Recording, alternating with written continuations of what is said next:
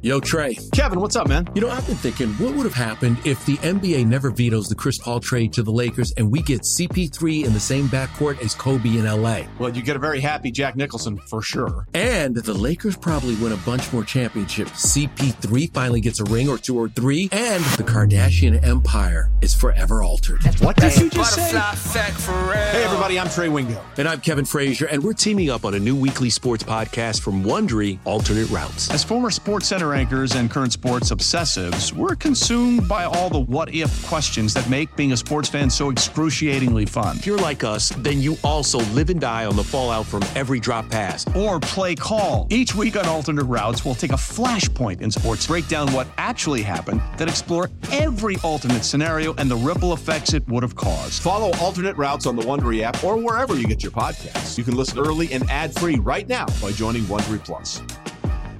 Presented by T Mobile, the official wireless partner of Audacy Sports. With an awesome network and great savings, there's never been a better time to join T Mobile. Visit your neighborhood store to make the switch today. All right, so we're back.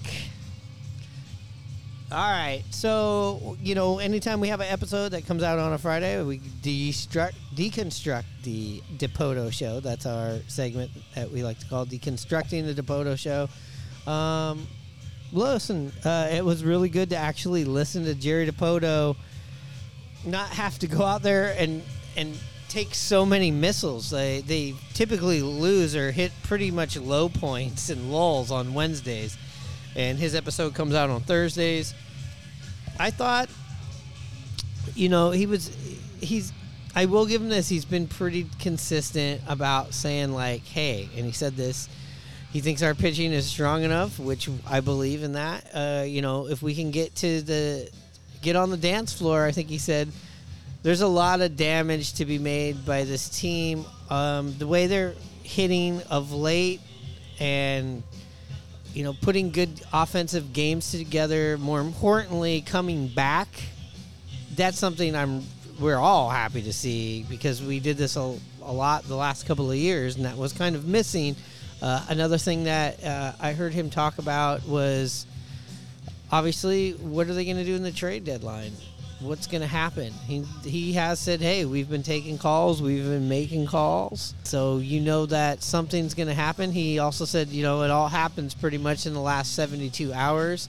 Uh, brought up the point that hey, like at going into this weekend, there's maybe like 20 to 21 teams that still think they're in this thing.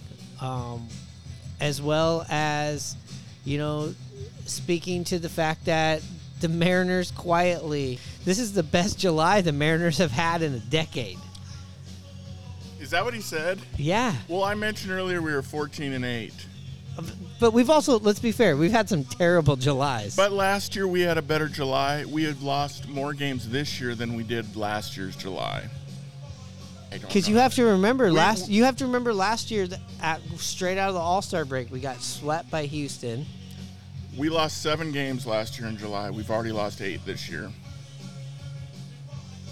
So I'm gonna fact check Jerry Dipoto. Okay, do it right here. Okay. Last year we were 18 and seven. This year was still some time left in July. We are 14 and eight. So we've always already lost more games this year than we did last year. So that's all bullshit. It's pretty close, but it's not factual. it's not, if we're going by record. That is, you God.